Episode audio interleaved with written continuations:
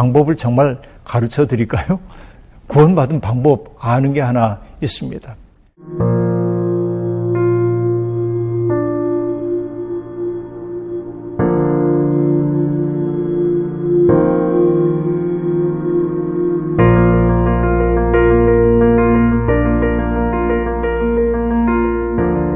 14만 4천 얘기하잖아요. 구원받은 사람들의 수가 14만 4천 하고 말하는데 그 14만 4천이라고 하는 숫자는 상징적인 숫자이지 딱 그 우리가 하나 둘 세 가지고 어떤 그 자격 시험 봐가지고 커트라인이 있고 성적 순으로 하는 그런 세계가 전혀 아니거든요. 제 친구 시 가운데 천국에는 아라비아 숫자가 없다 이런 그 어, 시가 있는데 아라비아 숫자라는 게 사람들을 서열화하고 계량화하고 줄 세우기를 하잖아요. 그러니까 14만 4천에 들어가기 위해서 노력해야 하고 점수를 따야 되고 시험 봐야 되고 이런 거라고 한다면 이거 기독교하고 전혀 관계없는 거라고 볼 수 있습니다.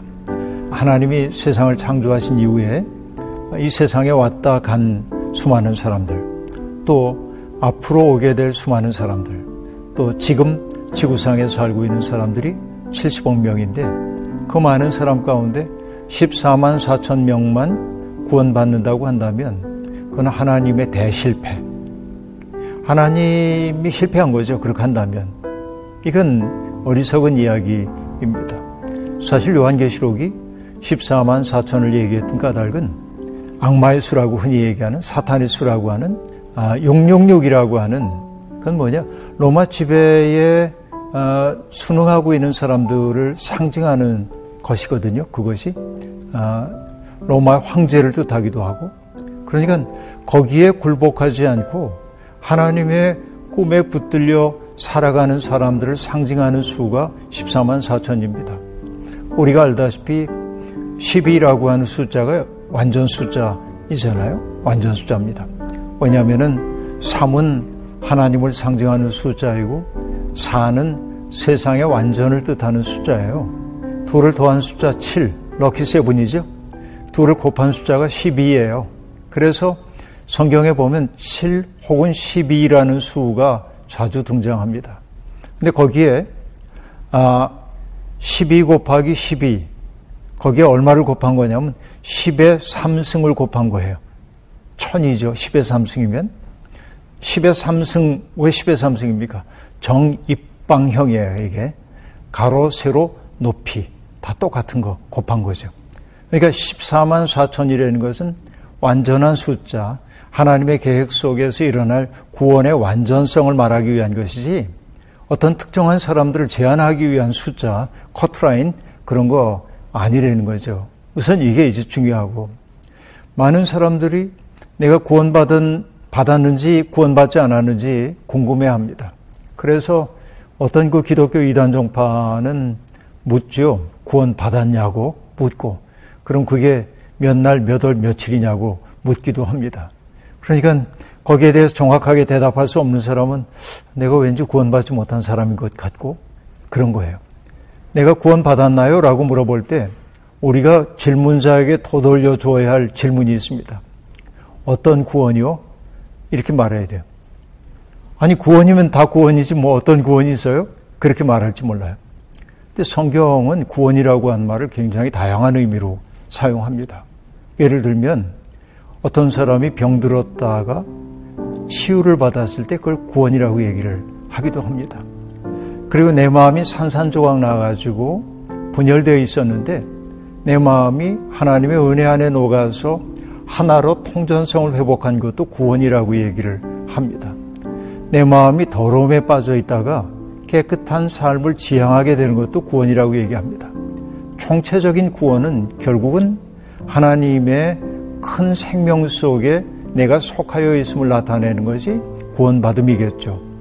내가 구원받았는지를 정말 알고 싶어요 라고 지금 얘기를 하고 있는데요. 방법을 정말 가르쳐 드릴까요? 구원받은 방법 아는 게 하나 있습니다. 얘기를 하나 해야 할 것 같은데 18세기의 독일의 아, 작가이며 사상가였던 고트홀트 레싱이라고 하는 분이 썼던 희곡 가운데 현자 나탄이라고 하는 희곡이 있습니다. 제가 얘기 다 할 수는 없고요. 거기에서 나오는 반지 이야기가 있어요. 어떤 사람이 반지 하나를 손에 입수했습니다. 영롱하게 아름다운 반지였어요. 그런데 그 반지를 낀 사람은 하나님과 사람들에게 사랑을 받는다는 이야기가 전해 내려와요. 그러니까 그 반지를 낀 사람은 그렇게 살았어요. 그런데 그 반지가 자식들에게 전해져 가는데 마다들에게 주는 게 아니고 아들 가운데 가장 그 반지에 합당한 삶을 사는 사람에게 넘어가요. 그 반지가. 어느 날 아버지가 세상을 떠나기 전에 세 아들이 있는데 누구에게 반지를 줘야 될까 고민을 했어요. 세 아들이 다 훌륭해요. 그러니까 누구에게 줘야 될지 몰라서 아버지가 어느 날 세 공사를 찾아가가지고 이것과 똑같은 반지를 두 개를 더 만들어 달라고. 솜씨 좋은 세공사가 똑같은 반지를 만들어 왔어요. 보니까 구별이 안 됩니다. 그래서 아버지가 아들들에게 각자 하나씩 반지를 줘요. 근데 그 아들들은 뭐라고 생각하냐면, 아, 아버지가 내게 반지를 주셨어. 다른 아들도 다 똑같은 생각을 했죠. 아버지가 돌아가시고 보니까 형제들이 다 반지를 끼고 있는 거예요. 이게 어떻게 된 일이지? 내 동생이 혹은 형이 끼고 있는 저 반지가 가짜일 거야. 그래서 재판관에게까지 갑니다. 근데 재판관도 방법이 없어요. 솔로몬 같은 지혜를 발휘하기도 매우 어려워요. 그때 재판관의 마음속에 한 생각이 떠오릅니다. 아, 이 반지를 소유한 사람은 하나님의 사랑을 받고 사람들에게 사랑을 받는다고 했지. 그러니까 누가 반지의 진짜 주인인지는 이들의 삶을 보면 알 수 있겠다. 그렇게 말합니다. 그래서 너희들이 진짜 반지를 받았다고 생각하고 그 반지를 현실화시키기 위해서 노력을 해봐라. 그러면은 누가 진짜인지를 알 거다라고 말합니다. 레싱의 이야기가 난 매우 중요하다고 봅니다. 저희가 구원받았다고 말하면서도 욕심 사납고 구원받았다고 말하면서도 배타적이고 아, 그리고 사람들에게 상처를 주고 이런 이들이 너무 많아요 세상에 그러나 그 사람이 구원받았다는 것은 일그러진 생명을 온전하게 하고 그리고 아, 깨졌던 그 마음들을 사랑으로 녹여서 하나 되게 하고 그렇죠? 아, 더러웠던 삶을 사는 사람이 순수한 삶을 살게 되는 거라고 한다면 내 삶의 지향이 그렇게 바뀌었다면 내가 구원받은 사람이구나 확신해도 괜찮아요. 그런데 확신이 없거든 그렇게 살면 돼. 그게 구원받은 삶이에요. 그러니까 어떤 사람이 와서 넌 구원받지 못한 거야 라고 말할 수 없어요. 내가 삶을 통해 내가 하나님께 속한 사람, 구원받은 사람임을 입증해 보이는 수밖에 없습니다.